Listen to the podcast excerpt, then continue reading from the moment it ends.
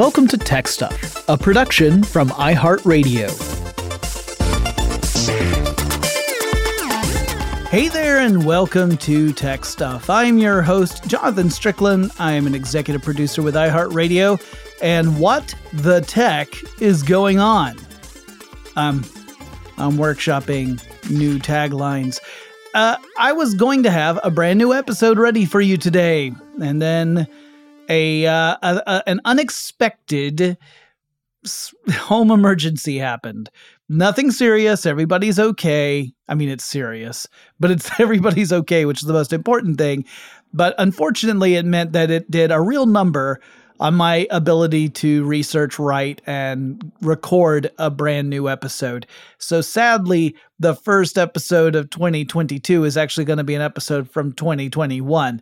This episode published February 15th, 2021. Fun fact, February 15th, that's the uh that's the hire date of one Jonathan Strickland at well, back then it was howstuffworks.com. So uh yeah, we'll be coming up on an anniversary again soon. Anyway, this episode is one of the ones that I'm really proud of. I had a lot of fun doing it. It is titled How Medieval Warfare Led to the Lawnmower. Hope you enjoy. While I've been recording shows from my home for nearly a year now, I still occasionally get reminded about how things can be different from when I was working in the office the most part, things are kind of like this is this is the normal now. However, at the office, there is no chance that my dog will be barking in the background while I record. And so far, I think I've mostly avoided having him show up on episodes of tech stuff, but only because I've edited around it. I keep telling him if he wants to be on a show, he should get his own podcast. But I'm also scared that if he does that, he'll get way more popular than me. You're also not likely to hear other extraneous noises at the office because there, our studios, our recording studios, are all in rooms that don't have a window to the outside world built into them. Though you can still occasionally pick up sounds of folks who are chatting in the office outside the studios because, well, at least in the office, we used to be a pretty chatty lot. So if you listen to any of the stuff shows, if you listen very carefully, you might occasionally hear the sounds of people talking outside that studio room, that's because there are desks and stuff just on the other side of those doors. But one noise that has been a particular issue for me while working at home has been the sound of the landscape crew that's working on the courtyard outside the townhouse I live in. They always seem to show up just as I'm getting ready to record, and then I thought, hey, how about I talk about the history of lawnmowers and how they work? That could be a great topic. And turn that frustration I feel into an episode. So let's begin with some etymology, which I am now being told is not the study of bugs, but rather the origin of words. So we think of a lawn, you know, as a grassy area, like a yard, typically covered by turf grass, in fact, and that is somewhat kept in an orderly fashion, partly by cutting the grass fairly low. But where does the word lawn come from? Well, the word derives from a Middle English word of londe, meaning an unwooded field or an open space in the woods, like a glade. Thanks, Merriam Webster's Collegiate Dictionary. Now, y'all might know that back in my college days, I studied medieval literature including Old and Middle English texts. And so immediately I thought of our old pal, Geoffrey Chaucer, known for composing the Canterbury Tales, though then he thoughtlessly went off and died before he finished writing them. But he also wrote a poem called Parliament of Fowls that mentions a Londe, which, hey, that poem also references Valentine's Day later on, and since we just had Valentine's Day, this episode is now timely. So the whole poem is far too long for me to read. It's like 700 lines long, but I will give you the little bit of it that's about the Londe. And the passage goes like this. And in a Londe upon a hill of flores was set this noble goddess of nature, of branches were her halles and her borse, y wrought after her craft and her measure. Now this passage goes on a bit longer, but honestly, I would just be indulging my own love of medieval English lit, so I'm going to cut it off there. What that passage means in modern English is and in an opening in the woods on a hill covered with flowers sat the goddess Nature. Her home was made of branches and arranged according to her art. So it's a pretty little passage. And here, Londe refers to something you might encounter if you were walking through the countryside, through the wooded forests of Old England or Old France. And then at one point you encounter an opening in the forest where there aren't any trees. So, how did it come to mean the word lawn that we use today? Well, to understand that, we have to talk about war. Yes, just as many a homeowner has suspected, lawn care and warfare go hand in hand. Okay, so you got your big medieval bigwig types. You know, you got your kings and your lords and your earls and whatnot. And occasionally, these types would lead large groups of warriors to conquer other medieval bigwig types. Something like a, hey, those guys over there got it pretty good, so why don't we go over there and take their stuff and make it our stuff? And so the world turns upon such thoughts. But it's not enough to conquer the people who live on the other side of the hills or river or ocean or whatever. You got to hold on to the land that you've claimed, right? And that means creating fortifications, preferably in places where you can get a pretty good look at your surroundings to make sure no other medieval bigwigs get the same bright idea you got, and then they come to take your stuff and it used to be someone else's stuff because you know there's always a bigger fish as it were. So you build up your forts or your castles as it were to protect your assets. Your castles are your defense system where you can pull back if necessary if enemies come to call but you can't really be on the lookout for the next bully if you can't see the armies for the trees right and so you gets to chopping. You chop, chop, chop all those trees down around your fortifications so that you can see folks from a long way off if they're approaching, and you can prepare if there's an imminent attack. It also helps if, you know, you don't leave trees around for people to cut down and turn into stuff like battering rams. So there's that element as well. So rather than wooded fields, you have grassy ones. And this is the origin of the lawn. Though back in those days, the lawns weren't exactly, you know, pristine. So to maintain the lawns, you'd either have livestock go out to the fields to graze, thus cutting back the grass by eating it, as well as fertilizing the land on occasion, you know, when nature called. Or you could have laborers go out to the fields with hand tools like scythes and sickles to cut back the grass manually so that it wasn't too high. A sickle is a handheld tool that has a handle, typically made out of wood. And on the business end, you've got a curved blade sticking out from the handle, making kind of like a, uh, uh, almost like a half moon, you know, it's sort of crescent shaped. And the blade is also typically at an angle relative to the handle, sort of how a razor has an angle to it for the purposes of shaving. A scythe is similar, but it's much larger. It's a two handed tool. Uh, the Grim Reaper carries a scythe, and cutting with either a sickle or a scythe involves making horizontal passes, typically at the base of the grass. And you cut in an arc from one side to the other in big arcing swings, so semicircular swings. And those swings only go in one direction. The blade is is sharpened on the inside curve, not the outside curve.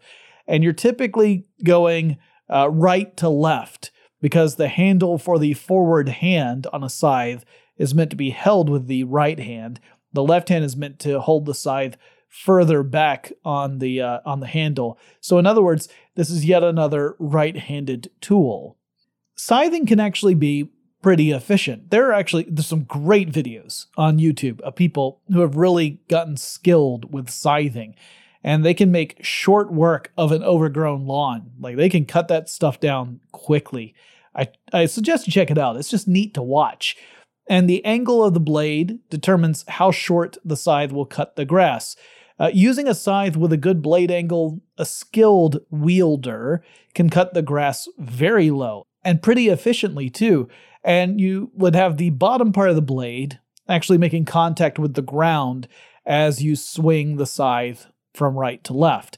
They also tend to have to rake up the yard afterward to gather up all the trimmings. We're usually looking at fields that have, you know, grass that's quite high, like maybe a foot high or maybe taller. So you need to have something to to rake up all the the clippings that you've left behind. I've seen a lot of videos of folks using scythes in order to cut back on, you know, relying on fossil fuels and to make use of the trimmings in various ways from compost to making hay while the sun shines. In some videos, I've seen folks use scythes more effectively than someone who is using a mechanical push mower or a weed whacker, though uh, power mowers do tend to be more efficient than a scythe. So a push mower, like a mechanical one where there's no motor, it's just from human power, that versus a scythe, you might actually see someone be more effective with the scythe than with the push mower. Uh, weed whacker, same thing. Uh, the push mower that has a motor on it, those tend to win out in the end. So it really does start to make you wonder, however, why the heck did anyone think to invent the mechanical lawnmower in the first place? If a scythe can be as efficient, why would anyone ever think about making a mechanical invention that does effectively the same sort of thing? The first lawnmowers were purely mechanical, relying on gears and blades that were mounted on a drum like cylinder. And if those aren't more efficient than a scythe, why would you bother? And the answer is drumroll please vanity.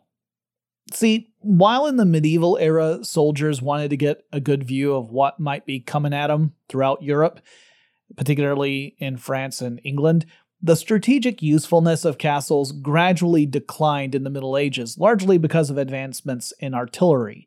Cannons could make very short work of castle walls, and so warfare began to change, and castles weren't part of that. But you still had all these hoity toity types who liked the idea of a well maintained lawn. Again, mostly in France and England. That's really where this idea took hold. And this was definitely an issue of vanity, particularly when it came to showing off your prestige. Lawns are not natural environments. When you get down to it, they can be environmentally unfriendly. They represent a much more limited biome than a natural grassy or wooded area. It's an artificial construct. It's really an example of humans cutting back nature to suit our own aesthetics. And really, it was only the hoity toity types doing this because maintaining a lawn was a lot of work. Not that the hoity toity types were the ones doing the work, mind you, but they were the ones who could afford livestock or laborers who would trim back stuff for them. So, from manor houses to inhabited castles, you had the practice of maintaining these large grassy areas. Now, some of that sensibility would also find its way over to the New World, where it really took hold.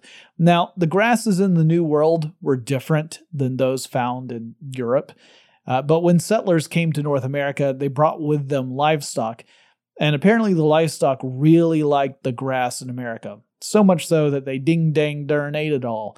So, to keep the livestock from starving, the colonists were importing grass seeds from Europe and North Africa including grasses that, if you were to go by their names, sound like they come from America. Kentucky bluegrass, I'm looking at you. You ain't from Kentucky. Thomas Jefferson was said to have taken up the goal of creating a manicured lawn at Monticello after he visited France, and George Washington had a similar desire to turn his estate of Mount Vernon into a mirror of European standards. And certainly, the idea of a well kept lawn managed to really take hold in America, becoming something of an obsession, really, which we'll cover a little bit later in this episode.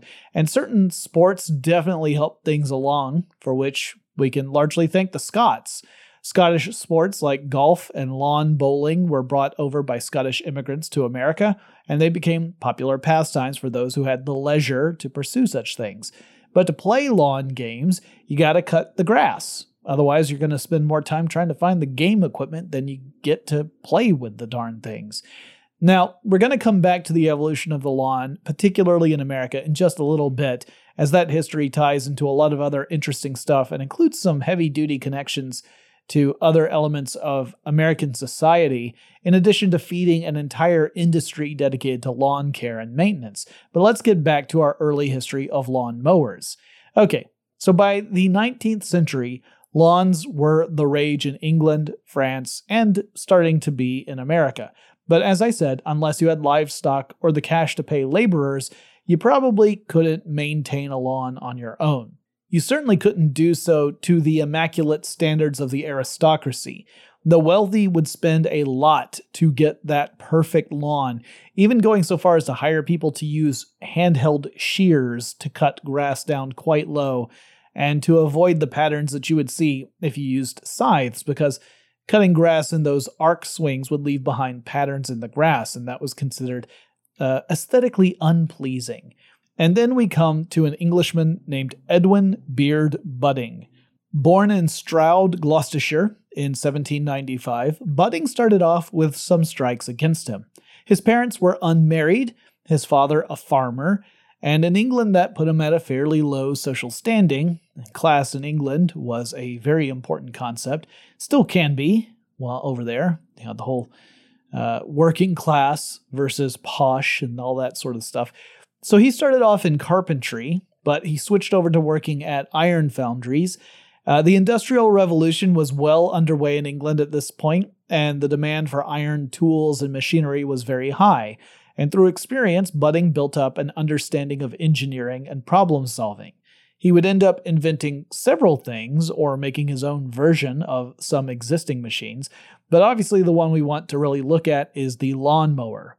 Budding got the idea for the lawnmower when he saw a device used by textile mills to trim back the fibers that stick out from the surface of cloth, also known as the nap of a cloth. And with some textiles, the goal is to fluff the nap out. You use little combs or, or prickly flowers, even, to pull some of those threads out, and then you comb it a certain way, which can make the cloth softer to the touch and better at doing stuff like trapping heat. But sometimes you just wanted a very smooth piece of cloth, something that wouldn't get caught easily on rough surfaces. So, for example, you might want a carpet that could withstand more use as long as it didn't, you know, catch on shoes and stuff. So you would want to shear the nap. You'd want to cut that nap close to the cloth. And in earlier days, this job was done by skilled tradespeople who would use giant sets of shears. I mean, these things were massive in order to cut the nap off the surface of the cloth as efficiently as possible. But by Budding's time, some genius whose name is lost to history came up with the notion of building a mechanical device that has blades arranged around a drum or cylinder in a type of helix shape. The drum or cylinder rotates, and by running the surface of the cloth near this helix of blades, the blades could trim back the nap on the surface of the cloth. Add in some rollers and some other elements to pull the cloth along, and you've got yourself a machine that can trim the nap back on cloth evenly, consistently, and efficiently. Aha, said Budding. What if I took that same basic idea and flipped it around a bit so you could trim back grass with rotating blades along a cylinder? And in 1830, that's just what he did, securing a patent number 6081, in fact, for his invention. I'll explain more about it after this quick break.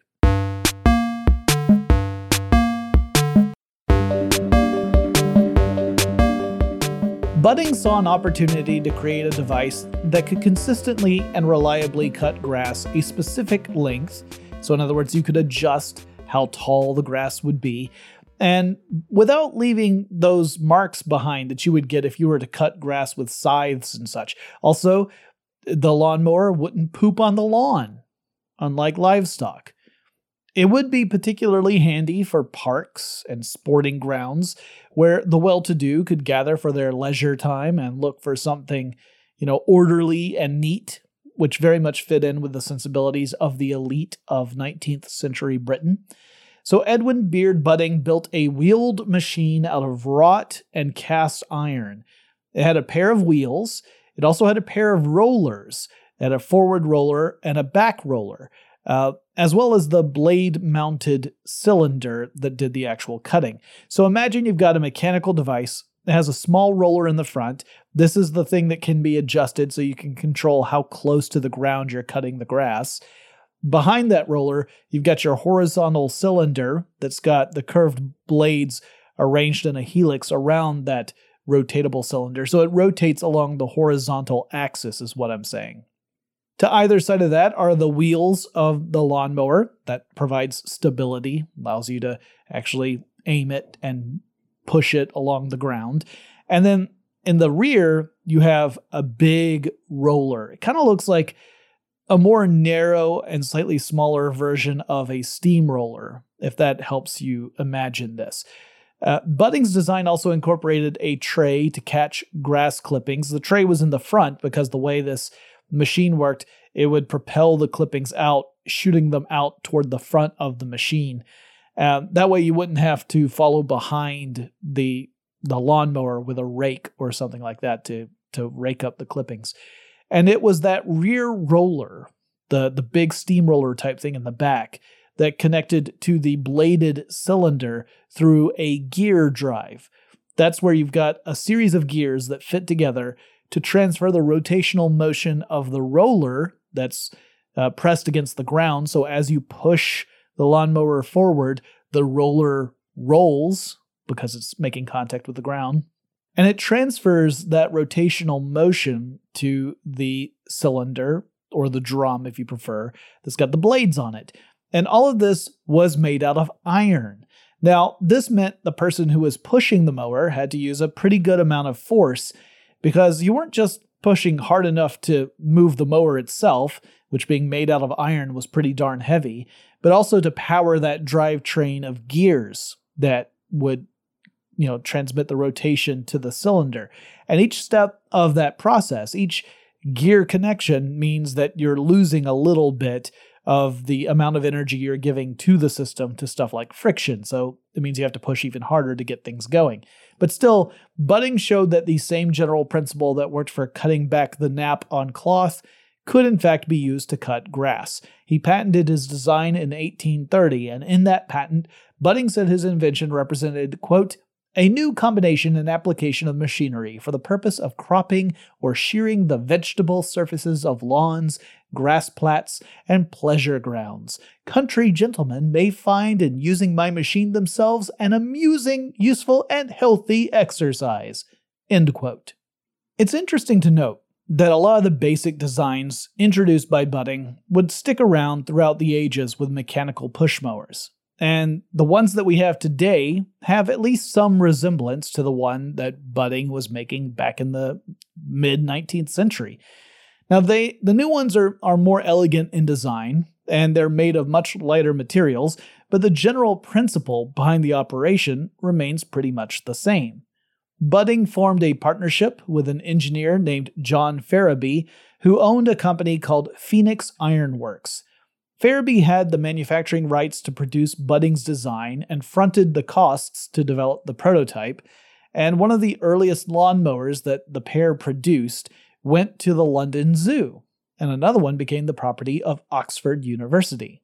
By 1832, word had already spread that Budding's machine could create great results, and demand was soon outpacing Ferrabee's capacity to produce lawnmowers, and Ferrabee then began to license the design to other engineers, to other ironworks owners, including Ransomes of Ipswich, a company that was already in the business of producing plows for farmers. They advertised the new lawnmower invention saying, quote, the machine is so easy to manage that persons unpracticed in the art of mowing may cut the grass on lawns and bowling greens with ease. End quote. In other words, they were kind of positioning this as something of a leisure activity for uh, for the upper class. That you know mowing the lawn with a scythe that was a low class thing to do. That was for laborers. You wouldn't see people of the upper classes do that. It was beneath their station. But mowing with this exotic machine that was something befitting a person of high station. And it was, as a matter of fact, pretty simple to operate these things. You just grabbed the handle of the mower and you pushed it forward, kind of like a cart. You would exert a little bit of a downward push as you did so.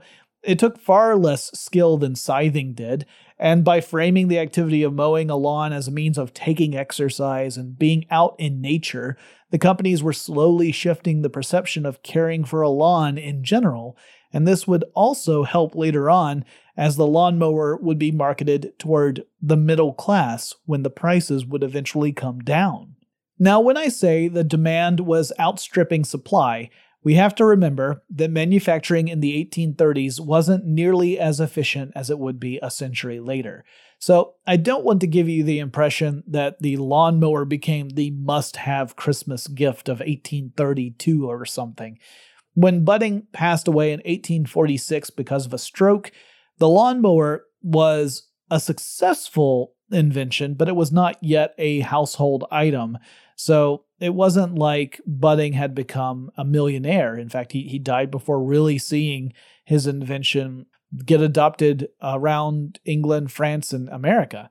By the 1860s, Ferrabee's Iron Works had produced around 5,000 lawnmowers, and that included a small range of designs, which mainly had to do with the width of the lawnmower. A wider lawnmower can obviously cut a wider strip of grass, which means you don't have to do as many passes on a lawn or a field in order to complete a job. But it also means that the lawnmower gets heavier. Uh, some of the designs incorporated a second handle on the lawnmower. This one would be toward the front of the machine, which meant you could actually pull it along behind you instead of pushing it in front of you. One design I saw had the handle on a hinge, so you could swing the handle. So you could swing it toward the rear of the machine and make it a push mower, or you could swing it to the front of the machine and make it a pull mower. Budding's design inspired others to make their own adjustments. In 1842, Alexander Shanks, an inventor from Scotland, made a version of the lawnmower that could be hitched to a horse or pony, which allowed him to make even larger lawnmowers that would be far too heavy for a person to push or pull on their own. Uh, to prevent the horses from damaging the grass, let's say that you are cutting the grass on a golf course, something that was very common in Scotland, or tennis courts, well, they would put little leather shoes on the horse's hooves. So the horse would be wearing booties in order to mow the lawn. In the 1850s, inventor Thomas Green made some adjustments of his own to the lawnmower design, and one simple tweak was that he added a rake to help lift grass blades up a little bit for cutting, so that way you didn't end up with any missed bits. But in the late 1850s, he made a much more substantial change. He created a chain drive for the mower's blades instead of the gear drive that Budding had created. And by removing the need for so many cast iron gears and replacing them with a chain, he made the lawnmower's design simpler and, importantly, lighter. It was also apparently less noisy, as Green called his lawnmower the Silens Messor for silent running. By this time, 30 years after the invention of the lawnmower, word had reached America. And in 1868, an inventor from Connecticut named Amariah Hills received a patent for improvements to Budding's lawnmower design, which included changing out a cylinder covered in blades to an open spiral cutter. So just imagine a helix of blades, but you no longer have them mounted on a cylinder. It's almost like it's just two blades in that that mount to wheels on either side that can turn. Uh, he also allowed more fine tuning for the cutting height and changed how the handle attached to the frame of the mower, and his design would go on to become a very popular mower in the northeastern United States, sometimes called an Archimedean mower because the blades resembled the classic Archimedean screw. Many of these machines saw use in parks and for maintaining stuff like golf courses and tennis courts and the like, but over in America, they would also be sought after because of a few other big factors and one is the growth of the suburbs. So, after the Civil War in America, and as the US was having its own boom in industry, cities were becoming more industrialized in general, and many people, at least many you know, wealthy people, the people who could afford it, moved out of the cities and settled in surrounding areas near the cities, forming the suburbs. And like the French and English aristocracy a century earlier, Many of them saw a well maintained lawn as something of a status symbol. So there was a general movement toward cutting lawns, which must have pleased Amariah Hill as it represented a demand for those Archimedean mowers. And in 1870, Frank J. Scott's The Art of Beautifying Suburban Home Grounds of Small Extent hit the presses.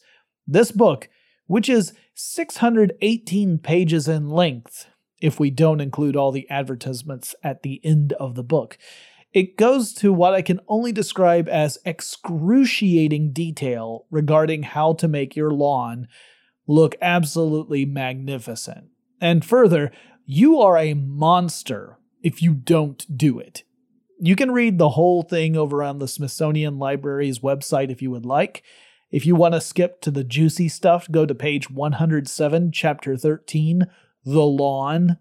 The chapter opens up with a couple of references to poetry, followed by this passage quote, A smooth, closely shaven surface of grass is by far the most essential element of beauty on the grounds of a suburban home. End quote. Boom, mic drop. You don't mow your grass, you are an affront to beauty. Now, I'm being a little, you know, facetious here, but Scott was arguing that in an age in which companies were laying down train tracks or streetcar lines, more people from far and wide were passing through different neighborhoods and then judging those neighborhoods based on their aesthetic beauty, or lack thereof. And isn't it more American to be proud of your community and to show it off with distinction? So rich suburbanites ate that stuff up, man. And so lawn care started to be a big business. It was boosted more with related inventions such as Joseph Lessler's lawn sprinkler, which could attach to a garden hose. Lawns need a good deal of water to remain healthy. That's we're going to touch on that again in a bit. And this was a way where you could water your lawn without having to do a lot of backbreaking work in the process. And again, the concept of lawn care being connected to exercise and being out of doors was a big part of all this too. So, while America's obsession with lawn care began to take root, so to speak, we had other stuff going on at the same time. Sometime around 1890 or so, inventors began to incorporate the next logical element for lawnmowers steam engines. Yes, steam powered lawnmowers were a thing, briefly. And why not? Steam engines had already been used for trains for decades. So why not strap a big old boiler to a mechanical lawnmower and make the boiling water do all the work? So here's how these things worked in general. You had your boiler, which as the name suggests is the container holding the water that gets boiled off to produce steam. The boiler is pressurized, so the steam can't just escape, it has to go through a specific route. And typically, you would have a valve that would allow steam to pass through under really incredible pressure. So, a furnace heats the boiler up, the water starts to boil off, and the steam builds up and passes through valves to a cylinder that has a piston in it. The steam forces the piston down the length of the cylinder until the piston passes an exhaust valve, whereupon the steam escapes the cylinder, the piston returns to its starting position, and the whole thing can happen again. Attaching mechanical elements to the piston via a piston rod allows you to transfer that mechanical motion to other components, such as the wheels and the cutting blades of a lawnmower, and bang, now you don't have to push it yourself or hitch it to a horse or something. You just got to fill up the boiler from time to time. You got to keep that furnace going and keep it really hot, and you know, you just got to not explode which is something that can happen if pressure builds up in a boiler and the steam has nowhere to go. But hey, a boiler explosion is a small price to pay for a well manicured lawn, right? Okay, I'm clearly getting snarky again, but these lawnmowers did work, and I've seen some that look like the result you would get if you crossed a locomotive with a mechanical push mower along with a riding lawnmower.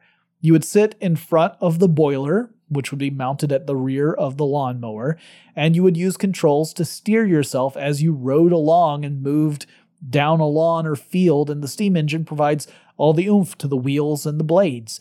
It's neat, if a little intimidating. These things were huge, and they had to be, because if you're using steam, you need to have a big boiler to hold enough water so that you got the the oomph for your, your engine. These clearly were not intended for the average homeowner, or even the upper middle class or lower upper class homeowners. These were more for, you know, larger, more regularly level areas. They didn't do well if there were hills or anything like that. So these were more frequently used for something like a, a flat landscaped park or, you know, a sporting area like a golf course or maybe a tennis court. They also didn't stick around for very long, and when we come back, I'll talk about the development of the gas powered lawnmower, which would take the steam out of its predecessor for a couple of good reasons. But first, let's take another quick break.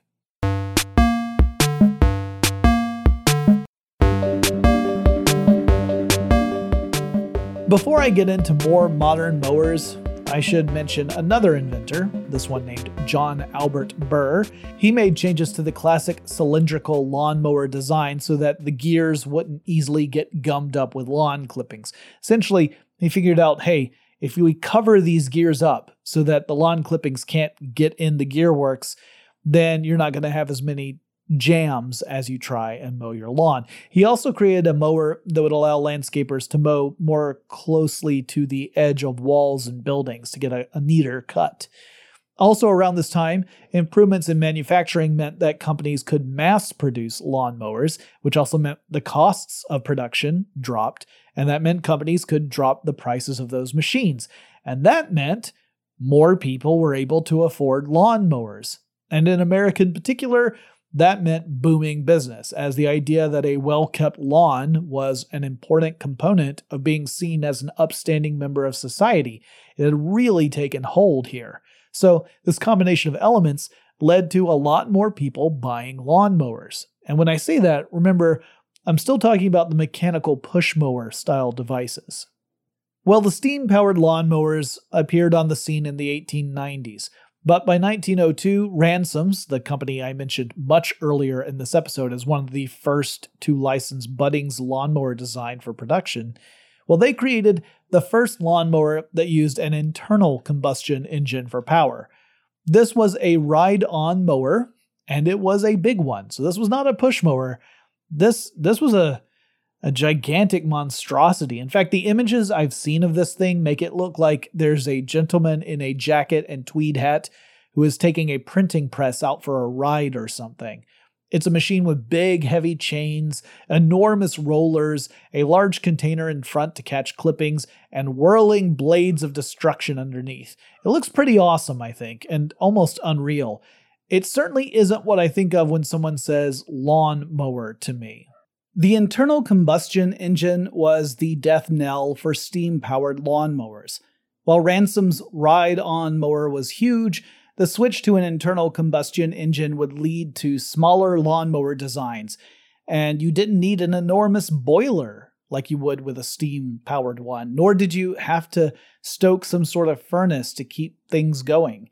You just needed some petrol in the fuel tank now, I've talked about how internal combustion engines work in other episodes, so I'm not going to go into all that detail here, but I will say that the early versions of the motor powered lawnmowers really, in other forms, see, seem to be based on that cylindrical helix design along the horizontal axis, the same sort of design that Budding had proposed way back in 1830. So, these were not the rotary mowers that we would see much later, not yet.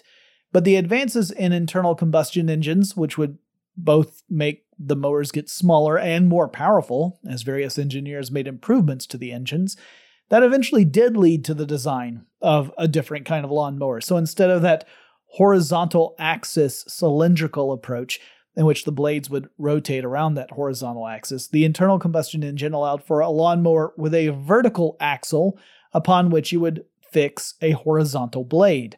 So the rotating vertical axle would rotate this horizontal blade close to the ground in a really fast circle, and you've got your rotary lawnmower. A lot of different engineers and companies experimented with creating rotary lawnmowers for a few decades, actually, but most of them weren't really that successful because the engines being used just weren't up to turning something that way in an efficient manner. So you couldn't cut very well with them. But by the 1950s, it had become a viable approach to lawnmower design. And now we're going to get into some interesting and some upsetting parts of history. Okay, so we laid out how the aristocracy used lawns as a way to show off their wealth and their sensibilities. And we talked about how those ideas filtered from France and England to America, and how Frank Scott promoted them with his authoritative approach on appealing to wealthy suburban families. So let's talk about some big issues in the United States that made lawns a sort of symbol of the haves versus the have nots. And this is also going to have a lot to do about racial discrimination. Back in 1870, when Scott's book hit the scene, his target demographic was the white suburban homeowner. The suburbs were where you typically find the upper middle class or maybe the lower upper classes, and these communities were predominantly white, and frequently that was actually a selling point that real estate agents would market to potential clients. It was, without a doubt, a racist perspective. The idea that a community is preferable because there are no people of color living there. That's just gross. All right, so flash forward to the 1940s. The United States enters World War II and sends more than 16 million Americans to serve during the war. More than 400,000 of those Americans died in action, and another 670,000 were wounded. At the time, racial segregation was still very much in practice, even in the military. And the number of black people serving in the US military actually represented a lower percentage than the demographics of black people uh, relative to the general US population at the time. But there were still thousands of black soldiers and volunteers who were active in the theater of war, including soldiers on the front lines. Back home, the United States government passed the Servicemen's Readjustment Act of 1944, better known as the GI Bill. The purpose of the bill was to create a support system for soldiers returning home. That included important infrastructure, like the construction of hospitals, but it also included the chance to go to college tuition free, up to $500, which, hey, how about those college tuition increases, y'all? They could also secure low interest mortgage offers on homes through banks because the government was backing those loans. So these soldiers, some of whom had been overseas for years, were to be given some assistance upon returning home to make up for the fact that they had to leave their lives, their loved ones, and their livelihoods all behind. And that bill meant that millions of returning soldiers would be able to buy a home for the first time in the suburbs and follow the American dream of a white picket fence and a well manicured lawn. That is, they could do it if they were white. While the bill ostensibly offered benefits to all returning veterans, regardless of race or gender, in practice, it was far more common to see those benefits go to white male veterans. And black veterans also frequently found it really hard to secure a loan from a bank for a mortgage, even with the guaranteed government backing that came from the GI Bill. And so the suburban home, and along with it, the American lawn, became sort of an extended marker for segregation and racial discrimination. Now, did this mean that all white people who enjoyed maintaining their lawn were racist for doing so? No, of course not. Rather, they were privileged in that they had more opportunities to secure a home in the suburbs and a lawn to maintain than people of color had. And that's also to point out that there were black people moving into suburbs and having lawns, but from a systematic point of view, they were doing so by overcoming obstacles that their white neighbors just didn't necessarily face. The post World War II era saw an economic boom, and along with developments like color printing, radio, television, we also saw a boom in advertising.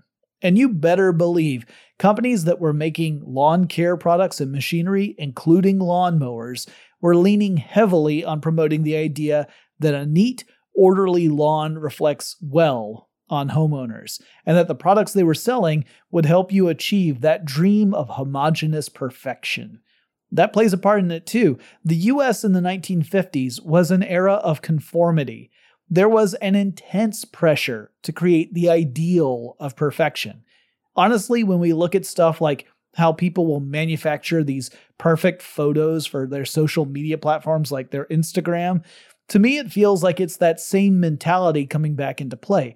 Sure, your life might be a shambles, but dang it, your lawn looks nice. And so to the outside world, you're just fine. Now, maybe I'm getting a bit too off target here. Let's get back to lawnmowers. So by the 1950s, we started seeing the rotary style lawnmowers that ran on gas hitting the market. This is where we get that iconic starter cord, the pull cord that can foil us as we try to get that little bit of fuel that's been pumped into the engine to catch on before giving that that cord a, a big rip or three to try and get the engine to start. And I don't think I've ever talked about how a pull start or rope start engine works. So let's just cover that super quickly, shall we? All right, so inside the lawnmower, you've got a reel and you've got a cord wound around that reel. The end of that cord is attached to a handle that's on the outside of the lawnmower. That's the part that you grip and pull. Attached to the reel inside the lawnmower is a spring. So pulling the cord will cause the spring to extend and it wants to contract. So that's the force you're feeling. The tension you feel is the spring trying to contract again. So when you let go of the, the cord, it goes back into the, you know, the lawnmower because that spring is compressing. Well, also attached to the reel is the clutch of the engine, and as the reel turns, it transmits rotational energy to the crankshaft. If the crankshaft turns quickly enough, a pair of magnets connected to a flywheel begin to move outward due to centrifugal force, and once they extend far enough, the magnets affect the ignition module so that it generates a spark, and that sets off the combustion in the engine's cylinders. And once that gets going, the engine can take over from there. It can continue that cycle of sparking the spark plugs, assuming that there's fuel left in the tank to ignite due to those sparks. So, a gas powered rotary lawnmower typically uses the engine to provide power to the blade, of course, but also frequently to at least two wheels to make it a little easier to push around. They require less physical effort to use than the mechanical lawnmowers that have been around for more than a century, but they also require fuel and they also give off emissions through the burning of that fuel. Now, some folks have been calling out lawns more recently for lots of different reasons, including environmental and socioeconomic concerns. A lot of water is used on lawns, which often can be seen as, as very wasteful. And there's always stories about communities that have water restrictions due to drought, and some jerkface is using precious water to water their lawn because for some reason that's more important than everyone else having access to water. Uh, some folks use stuff like herbicides and pesticides in order to maintain their lawns, which can sometimes cause chemical runoff that can get washed out and join the water cycle. That's bad news. And of course, there's the fact that lawns are not natural ecosystems, they represent a less biologically useful surface. And then the fact that the very concept of lawns dates back to this aristocratic notion of showing off your wealth. So, might we one day see a world in which the manicured lawn is really an oddity and people move to maybe a more natural and thus disorderly approach? I don't know, but I sure hope so because then my HOA won't be on my case if I don't get to the grass cutting on time. Hope you liked that episode from last year. Uh, I will have new episodes out for you soon. I am, you know, the the the home emergency thing, while not resolved, is at a point where I no longer can do anything about it. So it's out of my hands. So we'll be getting right back into writing and recording new episodes of tech stuff. Hope you had a happy new year, a safe holiday, and I'll talk to you again really soon. Tech Stuff is an iHeartRadio production. For more podcasts from iHeartRadio, visit the iHeartRadio app, Apple Podcasts, or wherever you listen to your favorite shows.